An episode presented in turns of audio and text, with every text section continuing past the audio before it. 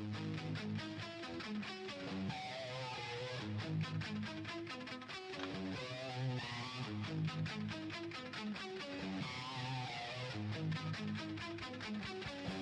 back.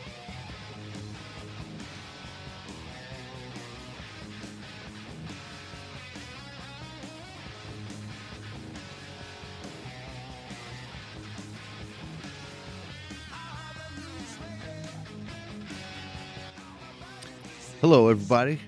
Welcome to episode 31 of 2, 5, and 10. We are here for the second round playoff preview, NHL playoffs. Benny, give him a shout. Wow, wow, wow. We're, we're recording minutes after the Hurricanes just knocked off the defending Stanley Cup champions in double OT. If you had Columbus, Boston, Islanders, Hurricanes as the second round matchups before the playoffs started, come come get your prize. Dude, absolute insanity. Uh, with some of these picks, it's like take your choice of which 80s hairband city you want, and you're in there. So I think I might go 80s music the whole rest of the way. And the good thing is, even though all of our brackets have gotten busted in with the first round upsets, the NHL, like you mentioned last week, is doing that second chance bracket challenge. So I may post that on our page again and get people uh, signed up, give them a second chance to win some uh, two, five, and ten swag. Yes, two, five, and ten swag coming to you soon. I mean, we're gonna have to come up with something that's good design wise. It's it's something that's been insane this NHL playoff. So I figure we have to come up with something just as insane. We'll we'll get to it. We'll we'll come up with something. Well, our attempt is to come up with something. We're gonna try like hell. Uh, we're just unemployed middle schoolers, just trying to go ahead and do the best we can. Um, where do you want to start? I mean, now that we know all the matchups. I I guess we can go with uh, the Hurricanes Islanders matchup just because uh, that game just ended game seven. Uh, Mr. OT gets the uh, primary assist, helps part the Red Sea in Washington, knocks out the defending Stanley Cup champs.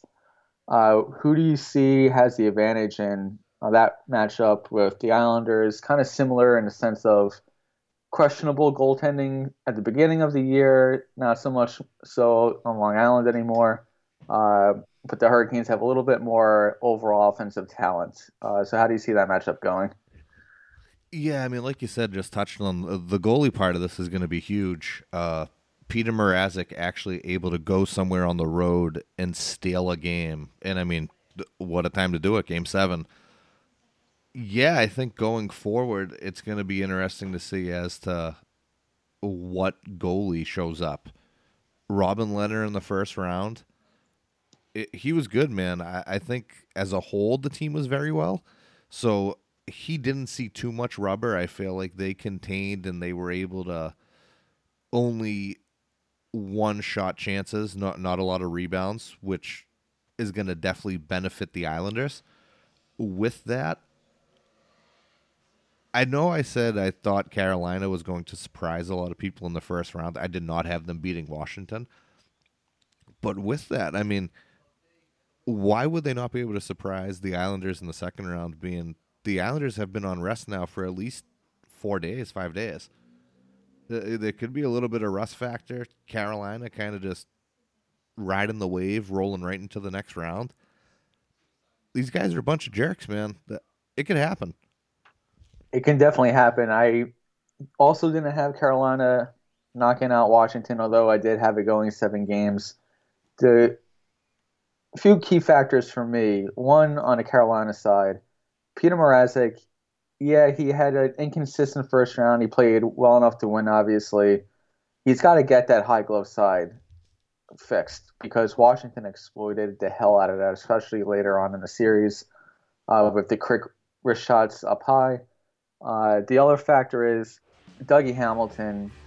He's got to start leading that defense crew. Uh, Brett Pesce, had, I think, is leading the defense in points. That can't be if you're going to try and go to the conference final.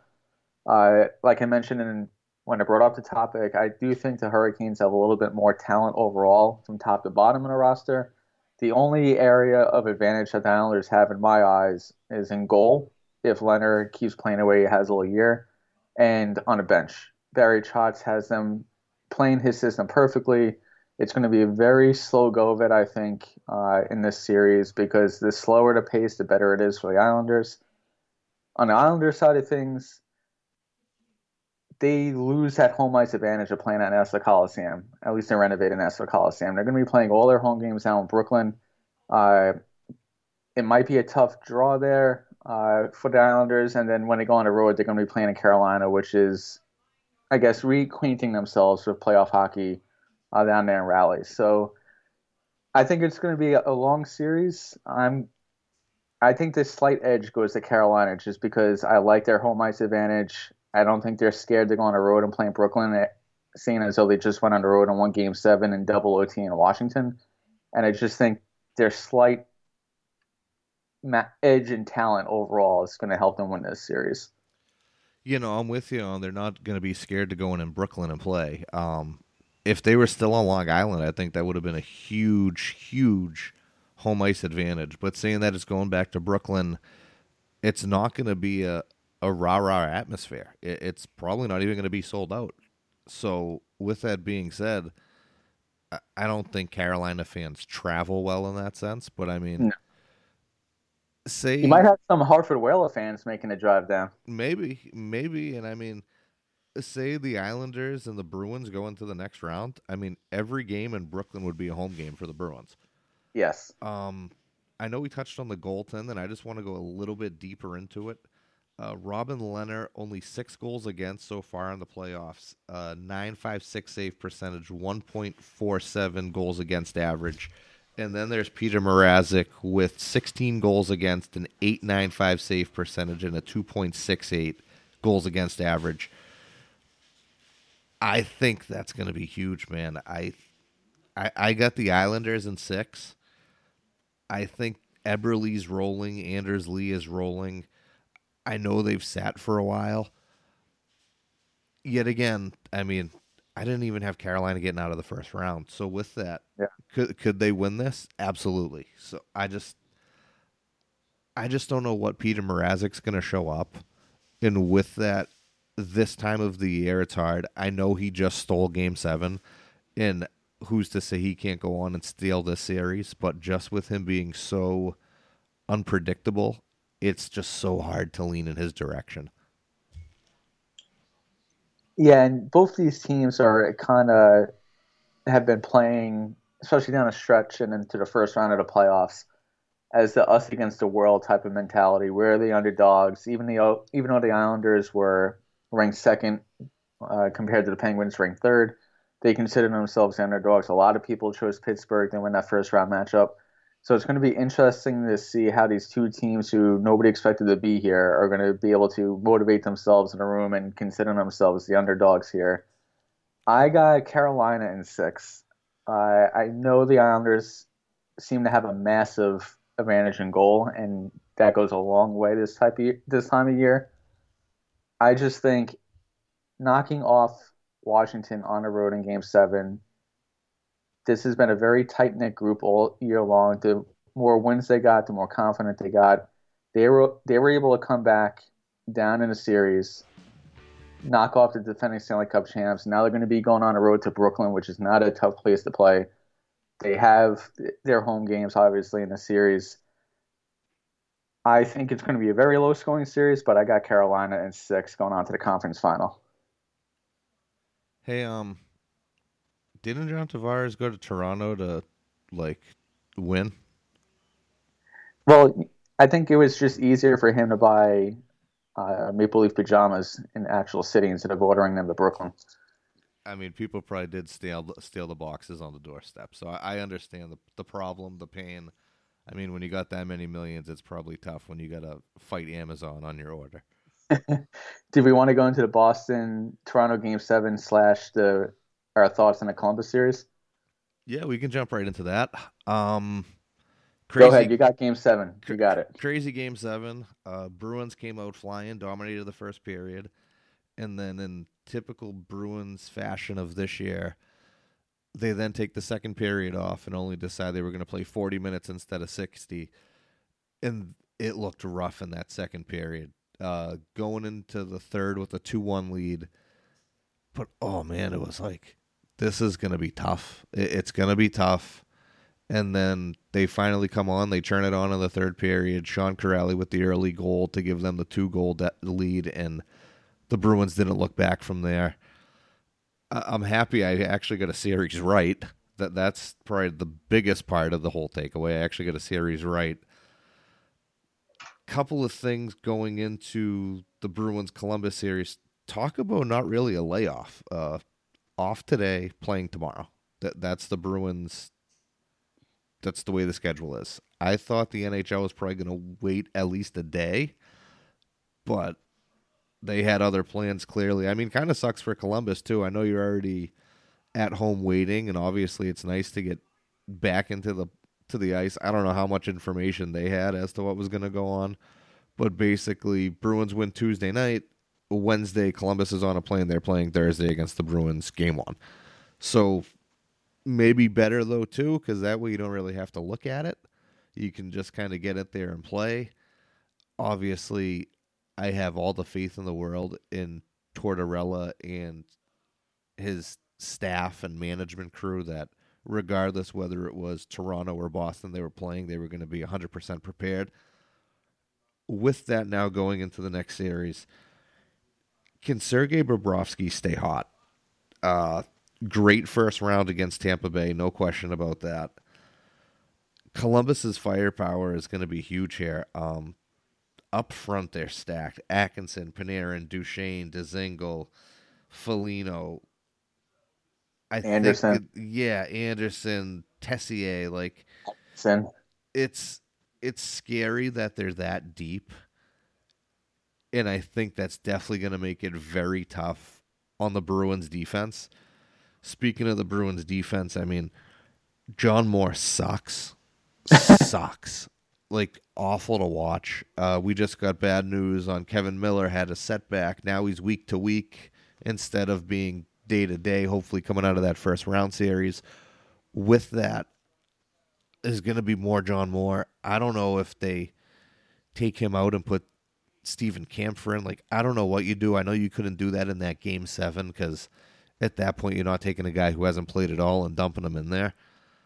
Um, a question I have on the other side of things is outside of Werenski and Jones, I have a lot of question marks on that Columbus defensive end. Like they're very high powered up front, but the D doesn't really scare me outside of Werenski and Jones, and they had them paired together in that first round. I think they might have to split them up for the second because Bruins on home ice. If the Bruins are able to split up the big three and shuffle lines like he did in that first round series. And if it's Krejci and Pastrnak, if they're able to get something going, and then you still have Marchand and Bergeron together, and they can get the tougher matchup or whatever it is, I think Columbus might have their hands full. I know we had the discussion as to how deep the Bruins are overall. It looks like the depth is finally kicking in. That third line finally looks good with Coyle, Johansson, and whoever they have playing on that other side.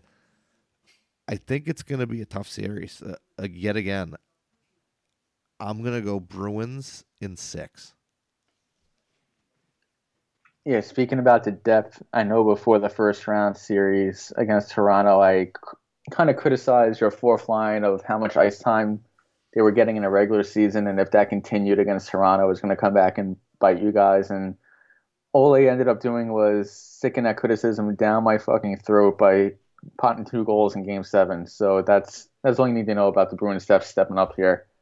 Um, I agree, tough series. I think this is the best matchup before puck drop of any of the second round matchups. I think they're two very evenly matched teams. They play similar style of games. We're very well coached.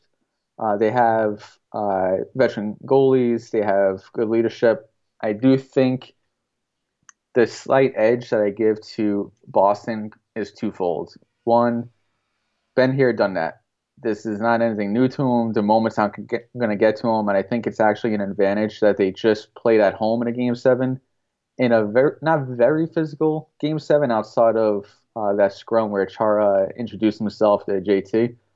Um, and then they just had that one off day, and then they get right back into it. They don't have to travel, they don't have to worry about anything. They just keep that going. So I think that's an advantage heading into game one for Boston.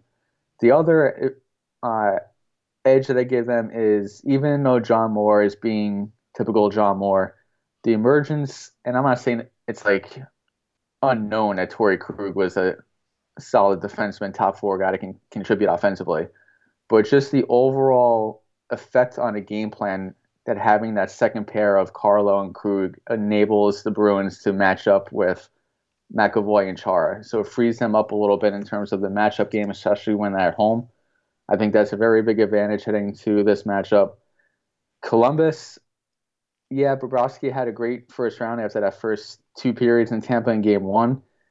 I'm still not 100% sold that he's a guy, especially with his inconsistent regular season play this year, that's going to be just turn it on and take you all the way to the cup. Ryan Murray's absence is still going to loom large. I haven't heard an update on him on it, any possible return for the Blue Jackets. They've I think they're more offensively talented than the Bruins at this point of the season, but I just can't see Columbus, even with all the momentum of knocking off Tampa Bay, being able to do it again against a team like Boston, whose battle test is not going to be caught off guard. I do think it's going to be a long series, and I also do think whoever wins this series is going to go on to the Stanley Cup final out of the East because I can't see the Islanders or the Hurricanes – really pushing either of these two teams to the brink. That being said, my heart says Columbus because I've been a fanboy of them all year long, but my brain is telling me Boston in seven. I actually forgot to touch on two things when I heard you talking about it. Um, Sean Kuraly com- comes back from that hand injury, and since he got inserted back into the lineup, was an absolute force. Like shooting pucks all over the ice, extremely fitting that he ended up getting that goal at the beginning of the third period. It uh, brought me back to two years ago when he finally started playing for us, and he was doing the uh, Kuraly leap all over Ottawa that postseason. And one other thing I had was, can Tuukka Rask stay on the course? He has been good, not great. He had a great game seven. He has been good the whole series. I don't think you can blame anything on him thus far, is he able to stay on that course in this round?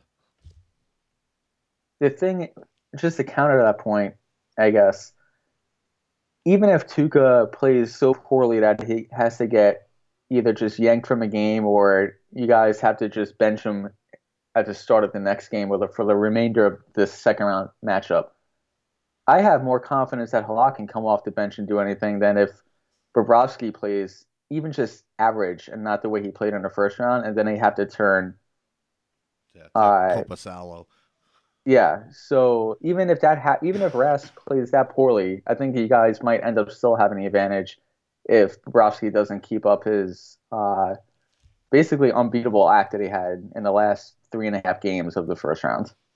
And one other thing you talked about it, I, I should have chimed in once as you said it you said you believe the winner of this series will go on to the Stanley Cup final. And with us just watching game seven and going right into recording this, I probably should have had the opening song of Here I Am, Ride You Like a Hurricane. But um maybe next week we'll see how that series is going. A missed opportunity, but you know, when you have a veteran team, I should be able to pick you back up. So maybe on the outro, I can think of something on the fly here. I mean, the, the pipes I just unleashed to the world. I mean, I don't want to say I'm a triple threat, but I mean, that's all I'm saying. You're carrying the podcast with your high school level of knowledge compared to my middle school level of knowledge. I'm just flattered uh, of that uh, commentary and that praise. So thank you. But yeah, so I, I went against Boston in the first round. Uh, I'm not going to make that mistake again, even though I wouldn't be totally shocked if Columbus wins it. I just think when you have Bergeron matching up against their top line, and then you can still follow it up with a Krejci and you know, your second, even a on the third pair is better than their third pair right now. So I just think the system, the playing goal, and the home ice advantage is going to be a little bit too much for Columbus there. Um, moving out to the West, I think we should go with talking about Game Seven in San Jose against the Vegas Golden Knights and what your thoughts are on that five-minute major that was assessed to Cody Eakin on a Joe Pavelski injury, which was brutal to see, um, and then talk about what your thoughts are with the, I think, heavy favorite over the Colorado Avalanche in this matchup. Yeah, I mean that five-minute major. It's hard not to agree with everything Jonathan Marchessault said after the game. I know you posted that on the Facebook page. You cannot call a major penalty on the way something looks when you didn't see it. It you watch the replay. Yes, it's a push on the face-off. Eakin does cross-check him. Is it a major cross-check? No, I think at most it's two minutes. Um, it, it's more awkward than anything because he gives him that cross-check, and I don't know who was coming across there and who ends up hitting him, and that's the reason why Pavelski ends up going down on his head. I mean, ugly sight to see. Right on the back of his head, bleeding everywhere. No update on him. Uh, all the best. Hoping for a speedy recovery. Hopefully, it's you know he can be back in this series because I think he's a huge asset for them. I know there has been a whole bunch of video replay for everything. It's a very fast game. There's going to be human error in, on the referee's part. I mean, we saw it in the Bruins Toronto series with just that delay a game when the Bruins are handing the puck back to the linesman, a game puck from the bench. So, yeah, things are going to get called wrong. I think that you can't really change it up too much. Maybe if you're going to call a five minute major, you're able to video review it just to make sure that is the case. I just, I don't know. I, I don't want it to be like the NFL where they're under the tent every time something happens for 10 minutes with the headphones on. Like, I don't want it to be that way. I do want it to be called on the fly. But yes, I mean, you can't call something because someone looks seriously injured and not know what you're calling. That's just the only thing with me. Your thoughts on that? That's this is the second time in this in that series between San Jose and Vegas that there is a penalty called or punishment delivered to a, someone on a Vegas Golden Knights, even though neither referee on the ice raised their hand for a penalty. Now I get that Pavelski was hurt very badly, and like you said, nothing but the best for Joe out here.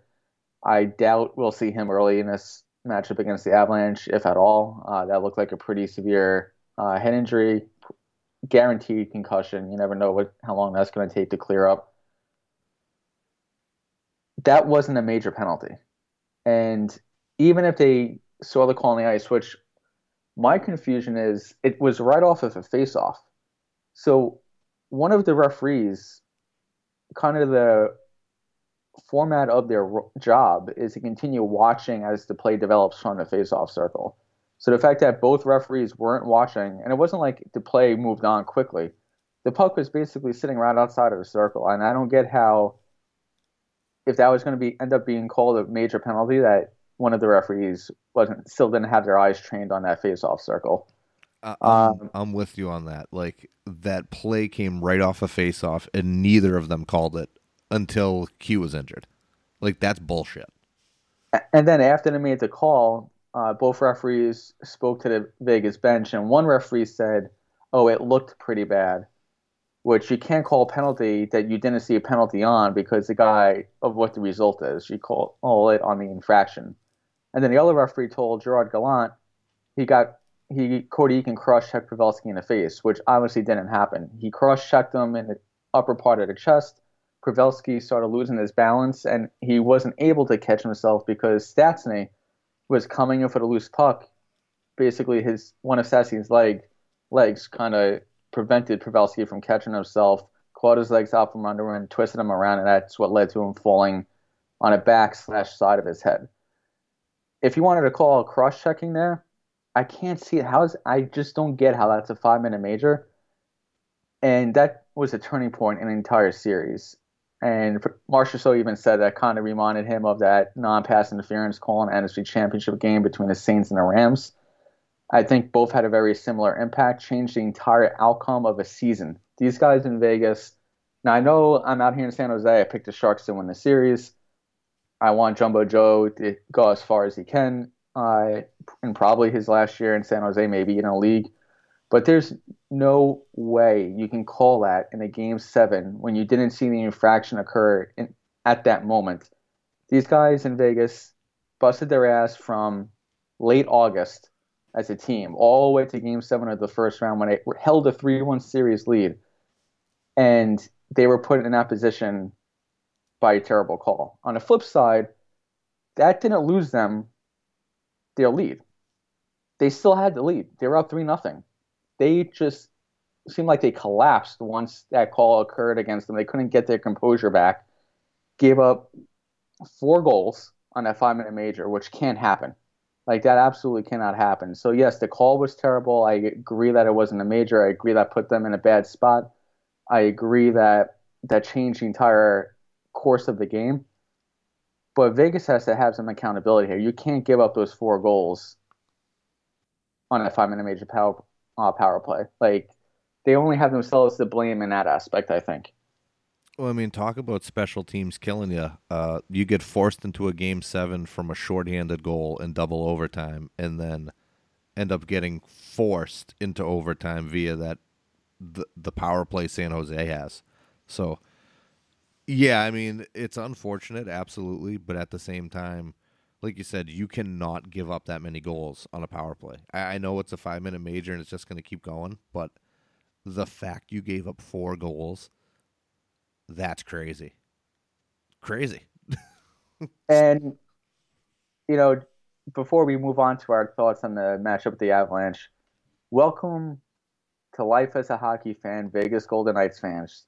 You know, last year you were spoiled. You went all the way to the Stanley Cup final in your first year in the league. So you got to experience the high, almost the highest of highs. You know, you made it to the final, you didn't win it, and then in your very next year, you held a three-one lead, you blew that lead. You had a three nothing lead in Game Seven. You got a terrible call against you, and then you lose in a fashion that I don't think I've ever seen that in my life. Never mind in a playoff game and in a Game Seven. And they, now they went from the almost the highs of highs to a crushing loss the following year. So I think we're even now. Welcome to the league. Ouch. Um, yeah, uh, they only have themselves to blame though too. They they were up three to one. They easily could have closed out Game Six there. There's no one else to blame. You, you get it to a Game Seven. You know anything can happen. Unfortunate circumstance, but do not point the fingers at the ref over something like that. You should have closed it two games ago. Agreed. Do you think Colorado has a chance to knock them off, San Jose off in the second round?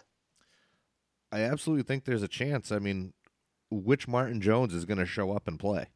Mm-hmm. I, I, know the past three games he's been phenomenal, but th- those three before that, I, I just don't know which guy was going to show up. Um, we saw the firepower in Game Seven that the Sharks do have. I think their offense finally got ahead of Vegas's defense, whether it be just that power play or maybe they finally found a weak, weakness and were able to exploit it. I want to know if that can continue through this whole next series. I wonder what the update on Joe Pavelski is because he was doing it for him. He was getting it done on every aspect of the game. He's going to be a huge loss depending on what the update is. We still don't know. There hasn't been anything discussed. Yeah, that's um, a that's a series altering injury potentially. Yeah, absolutely. So with that being said, it's like yeah, I, I do think Colorado has a chance. Um, outside of like we discussed before, uh, Karlsson and Burns, I mean, those other guys, they still haven't really been too good. I think they had very good games six and seven. The, the and the Mark Edward Dillons. Vlasics, yeah, and the Dillons. But yeah, I I honestly think that that's still a huge question mark for them. The other part of it is can Colorado's depth continue to contribute like they did in the first the first round? I think if they're able to contribute, I think there absolutely is a chance for Colorado to win. Is Cale Makar still going to be able to do what he did in the first round, or is San Jose going to just ex nay him completely and be like, this is who we're taking out? Like, we're going to make sure as long as he's on the ice, he can't do anything. We'll let somebody else beat us, but we're not going to let him beat us, which that can alter a series. Um, one other thing is can MacKinnon and Rantanen take over like they did in the first round?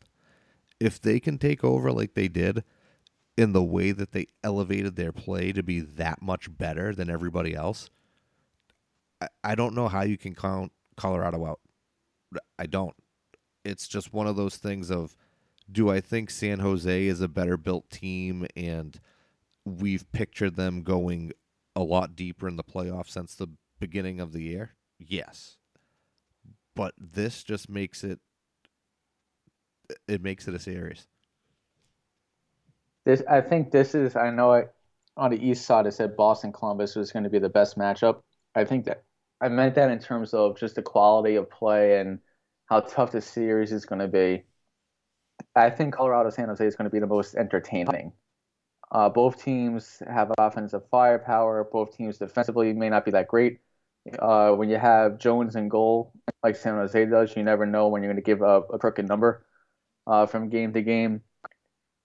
There are two things for me that Colorado has going for them. One is Philipp Grubauer in a matchup against Martin Jones, and I don't, I know they don't play head to head, but I think Grubauer wins that matchup the way he's playing right now. And it's not like it's a fluke where he's just been playing this way the last five games against Calgary. He's been playing this way for the last three months. And Jones is so inconsistent from game to game, you can't really rely upon him. So I think Grubauer gives Colorado a pretty strong edge and goal. The other aspect Colorado has going for them, for me, is they're playing San Jose, and San Jose doesn't it seem like to you they're built very similar to the way Calgary is? Strong offensive forwards up front, pretty good depth offensively. Their top two, three defensemen, you know, Giordano is a Norris Trophy contender, pretty strong, really questionable in goal. And Colorado took them out in five pretty easily. Absolutely. And and another thing is can San Jose take all this momentum into mm-hmm. the next round? I mean, they're playing at home this round. So no travel. They were able to steal game seven, stay where they were, nothing traveled. Um, Colorado's been out of it a little bit. They've been resting. I know it either has one of two effects. It's either great for the team because guys are able to rest up, or you come into the first game really rusty. It's going to be interesting. In, I yeah, I completely forgot to touch on Grubauer. He's been killing it for him. That that first round series he was great. I, I don't know, man. I think my head is telling me San Jose, but just I think the stars could align here, and I think it, it might be Colorado. I, so, are you going Colorado as your pick?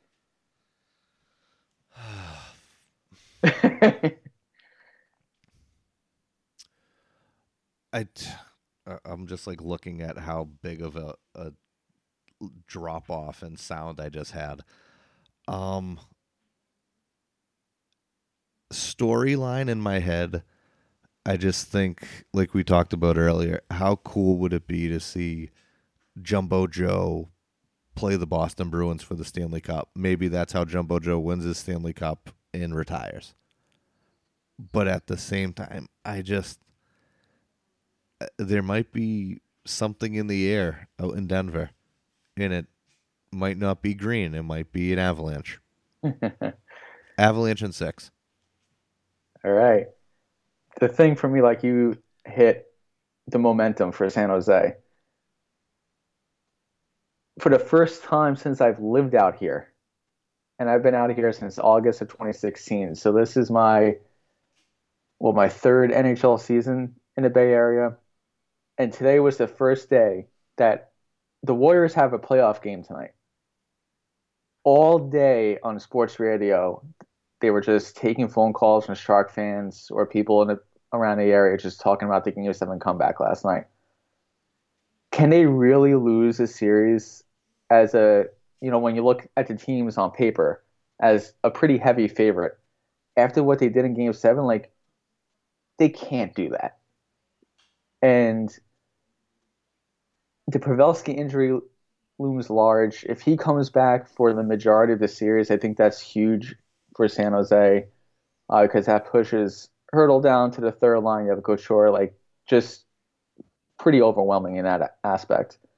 But he's questionable. There hasn't been an update medically on him. No, knocked out cold, bleeding from the head, needed to get helped off the ice. I can't see him. Let's say the series goes seven games. I could see him coming back for what games five, six, and seven, if that. So I think that's a huge, and I know they're not going to be thinking of it this way, but like that's a huge advantage for Colorado. Karlsson looks atrocious defensively. Even in Game Seven, there's this one of the goals. Uh, I think it was the second goal for Vegas, but I, will go back and double check and correct this on the Facebook post. He leaves his man wide open in front of one on the goals. Uh, it was a deflection, just roaming around the defensive zone. And I was watching the game last night. and I had to pause it. It was like the Zapruder film for me. The first lady's laying in bed watching it. I'm like, you see Karlsson right here? He's not supposed to be there. He's supposed to be over here. You cycle back to this guy. You rotate around. It's like he he's never played defense before. So I, like you said, I think San Jose, especially if Pavelski comes back, has a distinct advantage but something's telling me Colorado, man. I don't know what it is. I know they basically have four forwards and solid offensive defensemen and a good goalie.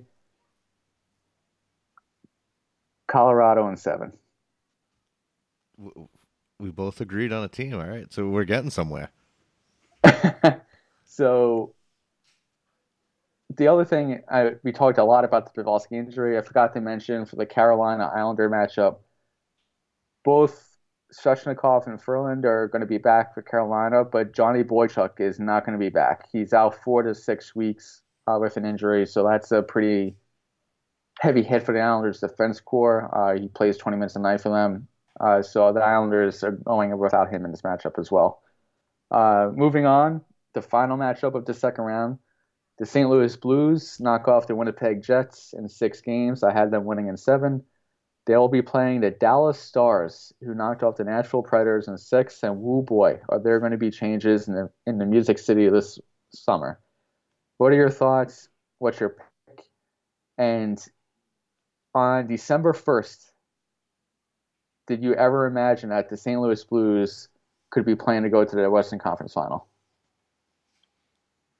No, I, I it's crazy how the tides can change throughout a year.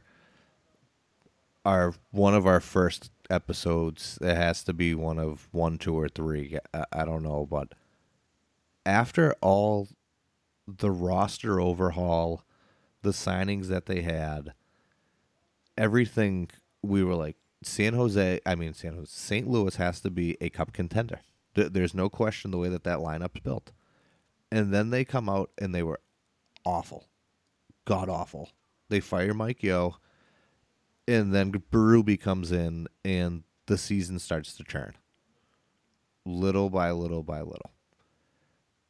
They look unstoppable. I saw on the NHL Instagram, they have some behind the scenes things, and they're showing the guys in the locker room and the way they are with Berube. Berube's like one of them. He's up there. He's joking around. He's having fun.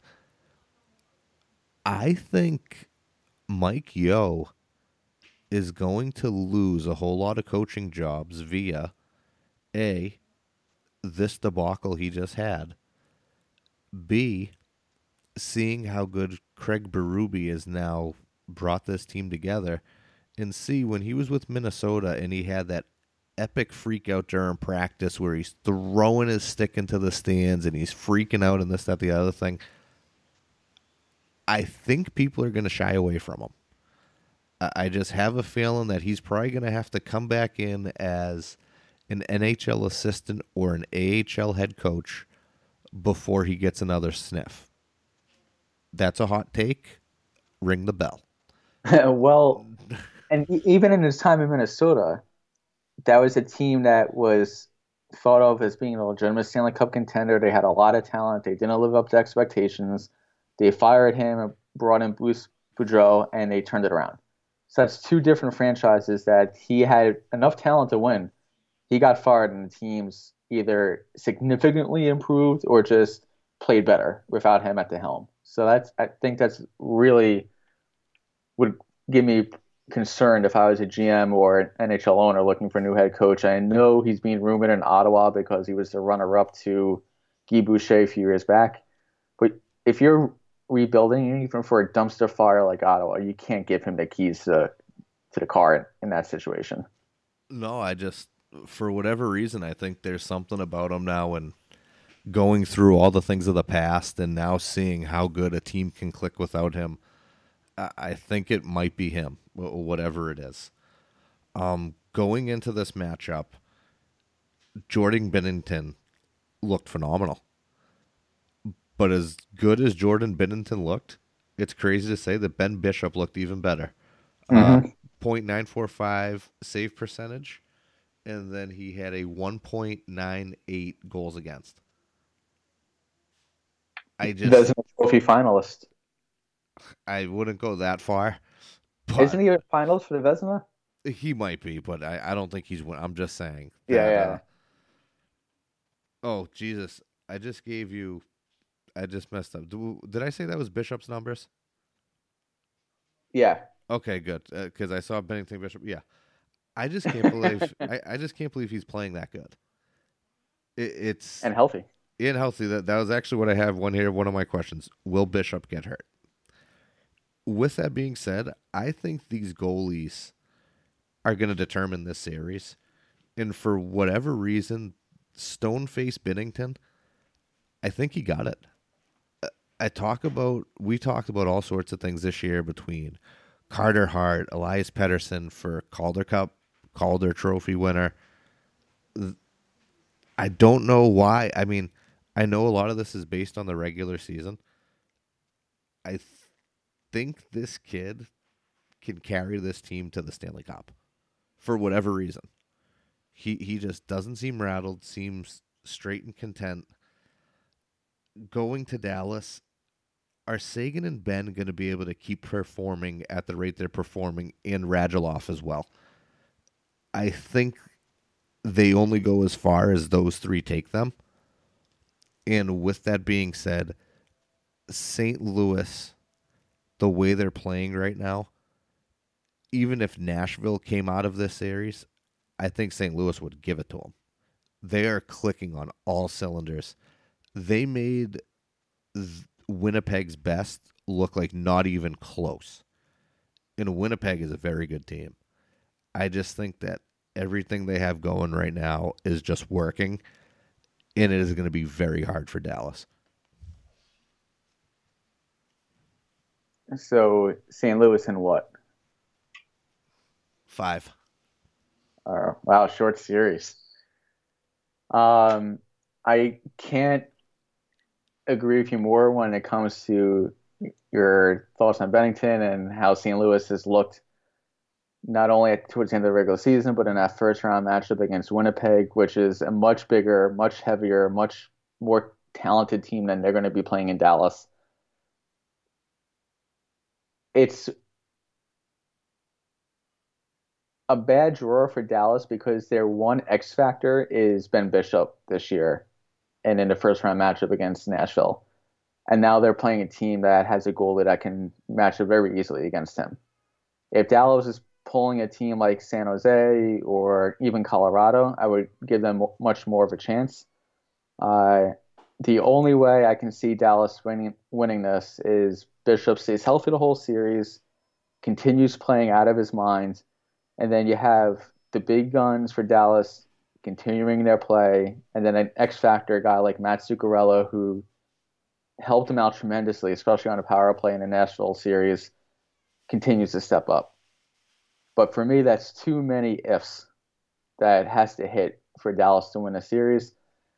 Being selfish as a Rangers fan, if Dallas wins four more games, we get that first round pick from Dallas in this year's draft. So that'd be sweet. Um, I just can't see that happening against a team like St. Louis. I'm going St. Louis in five as well. I was going to go a sweep, but I think just having Bishop in goal is going to steal him a game. I could see him stealing even two, but I'm going to go St. Louis in five.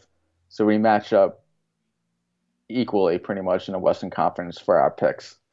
Yeah, I, I think it's just yet again it's the playoffs. Anything can happen, but I just think St. Louis is just clicking on too many levels right now. And another thing I want to bring, I know Berube hasn't been a head coach for a long time. He long time player, long time assistant. I just think when it comes to the playoffs and winning, I just think he has more than Montgomery would have in his tank. I know he was at Denver for a long time and a couple of Frozen Fours and everything else. But I just think Berube knows what it takes. The boys are loose. There's just too many, too many things in San Jose's corner. And like you said, it's unfortunate because Dallas came in and beat a very good Nashville team, but I think it stops here. One more question before I kind of reset and give everybody the high level view of our picks. Out of all the second round matchups and the picks that you have made, which matchup would you be least surprised to see you wrong? Least surprised, I would probably say the way I I guess both series in the East. If Carolina ends up beating the Islanders, I wouldn't be surprised. And with Columbus, I think they're a better matchup for the Bruins when it comes to. I don't think it's going to be as wide open as it was with Toronto. I think they still have a lot of firepower. I just don't think it's going to be as wide open as the Toronto series. I mean, I do think Columbus could still beat Boston. Maybe I'm just being a little bit of a homer and hoping that the Bruins win. But I mean, I, could see either of those two going the other way. I know we both picked Colorado, but just looking at the roster, could San Jose win? Yeah, absolutely. I, I think it's basically a coin flip. I think St. Louis is a lock, though. Yeah, agreed. I was to go Columbus uh, just because of my pull for them, and then San Jose because I could see that easily being San Jose taking that momentum, being the heavy favorite, and just cruising easily past Colorado. But I just when it comes to playoffs, it's funny. The intangible stuff I think is overrated over the course of a 82 game regular season. There, it's just too long, too physical, too many X factors come into play that I think intangibles are really low on the list. But when it comes to the playoff time, I think any swing in momentum, any change in attitude, I saw it firsthand with the Rangers in 2014. They were dead in the water, and the Marty St. Louis situation with his mom and the way that kind of galvanized the boys in the room. They made the run all the way to the Stanley Cup final. So I've seen it firsthand. I just think Colorado kind of has that little bit of magic this year. But I wouldn't be surprised if Columbus pulled off a seven gamer upset over Boston, too. Oh, yeah. And I mean, San Jose, maybe they all rally around the Pavelski injury. Even without him in the lineup, they're able to carry the team. So Pavelski can play again maybe in the Western Conference Finals. So all so, TBD. To recap my picks, uh, my Western Conference Final, I'm projecting it to be the St. Louis Blues versus the Colorado Avalanche. Kevin is predicting the St. Louis Blues versus the Colorado Avalanche. Out east, uh, I have the Boston Bruins versus the Carolina Hurricanes. The revenge, not the revenge, but I guess the ghost of Scott Walker potentially. Oh God. Um, and Kevin has the Bruins versus the New York Islanders in the Eastern Conference Finals. So, uh, again, if you entered the, our bracket challenge before the first round and your bracket was busted, everybody's was. I'm going to be reposting that link uh, for the second chance bracket so you can enter again. If you missed the first time, first contest, now you have your chance to sign up, uh, make your picks for the last uh, three rounds of the playoffs and enter for your chance to win some swag. Uh, I think the winner will have a pick. Kevin and I will finalize this on a hat or a T-shirt, um, and then we'll be posting or sharing some designs with the winner uh, for we can get their choice. And maybe we'll have the winner have a hand in our uh, our future clothing line as to way things should look, way they shouldn't look. Um, you are not getting any royalties. This is just input. That's all it is. and the first lady can help with that too. Oh, she does fashion. Could have. uh, but yeah, other than that, pretty solid news week around the league. Um, what a wild first round! I can't wait to see these matchups in the second round. I'm so pumped for Columbus and Boston. I can't even tell you. Colorado and San Jose should be fun. St. Louis and Dallas battle the two goalies there, and then you have Carolina and their bunch of jerks playing the us against the world New York Islanders. I know you have a shootout this week, and I am just waiting for it. So fire away. Uh, I mean, I'm gonna make a part of my shout out. Uh, so shout outs this week for me.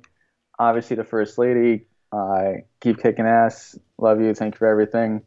Uh, I'm also to give a shout out to my old coworker Alex. Uh, apparently, he's a big fan. I haven't seen him or talked to him in about almost two years now, but I it's always warming, always warms my heart to let me know that the way I used to play hockey was model my game after Sean Avery. And say what you want about him, just giving you an idea of how I played the game as one of the smaller guys in the rink after all those years of not playing hockey competitively, I guess I still had it because two years later, he's still a big fan and wishing me well in our iTunes reviews and sending messages under aliases on LinkedIn because I got under his skin that much. So it actually makes me smile that I still got it and I can still pull it off. And two years later, I'm just living my life and doing a good thing, and he's still bothered by it. So thanks for your support and continued uh, listenership, Alex we appreciate the listens, pal. Um, your review, I don't know if we really appreciated it. Uh, if you could stop sniffing the jock, that would be phenomenal. If you're that sour, jump off the bandwagon. Um, going into it this week, not even this week, tomorrow. So when this releases and everybody's waking up tomorrow morning all excited that you get the little thing on your iPhone that there's a new 2, 5, and 10 listen now for your second round preview. I am going to have a four year old. I cannot believe it. The cannibal I can't believe be, that. The cannibal is going to be four. It's insanity.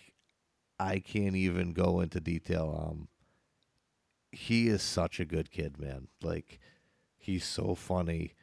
He's a legitimate, like, cute, innocent little boy all of you four year old toddler girls, stay away from my boy. Do not poison him. He's so good. He's genuine. He's awesome. Um, wow. I have a four year old. That's crazy. I mean, I get to experience Cam and Emma growing up through social media, which I always appreciate. And I especially loved uh, Redder's Insta stories tonight just from her memories of you guys with Cam from when he was born all the way up until now. Uh, but it does kind of sink a little bit to know that I was around in Boston uh, for his, I think his first year, uh, year and a half, and I haven't seen him in so long. So one of the things I'm looking forward to, uh, besides seeing you and Redder, is seeing the kids and letting them know who's that mysterious guy they see on a small laptop screen for like the last six months. Yeah, he usually uh, he he tries to make appearances at two, five, and ten when he can. uh, it, it's so funny because I'll be grabbing the laptop. I'm upstairs today; they're all sleeping. But uh, if I'm going downstairs with the laptop, and he's like, "Oh, are you going to work downstairs?" I mean, th- this isn't work. He just sees me on a computer and assume- assumes I'm doing work. This is fun. I'm very happy, grateful. Everybody listens. But it's just Dad, so are you funny. working? Yeah, it's just so funny. He comes downstairs and he's like, "Hi, Benny. Hi, Ben." like, th- there was one episode. I think it, it actually would have been the Sean Avery number sixteen episode where I'm doing an intro and out of nowhere, Cam like popped up behind me and just absolutely rattled me and scared the crap out. of Like, yeah, he is my dude. He is such a good boy. yeah, it's wild. I can't believe it's been four years. Talk about just like don't blink. It it just happened so fast. And once as we had Emma too, I mean, you want to talk about like hitting fast forward in the sense of time because now there's two of them and there's two schedules, there's two different personalities. You're here, you're there, and it's like, wow, he's corn four, yeah, corn, corn, corn. Uh, yeah, man. I mean, happy birthday, Cam. I can't wait to get back to the East Coast uh, later this year and make my trek out to Boston and just power bomb him onto the mattress. Um, but I also want to give you props, man.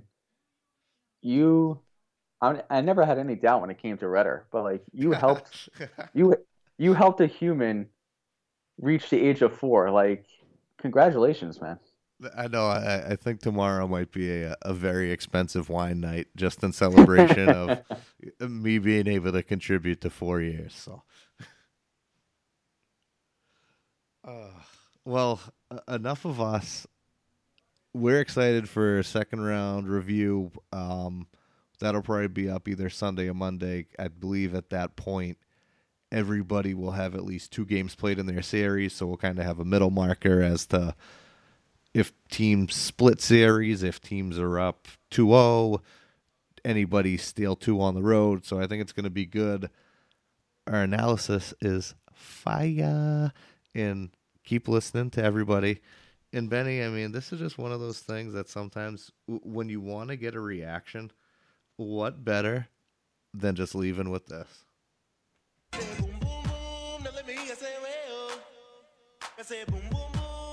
back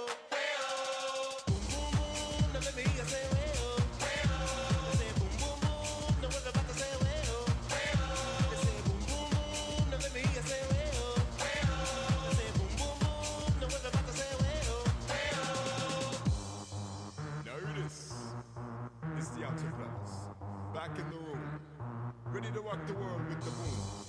So I hope you can stand the vibration, cause we're about to rock the entire nation. Alright? Here we go. I say boom, boom, boom, now let me say.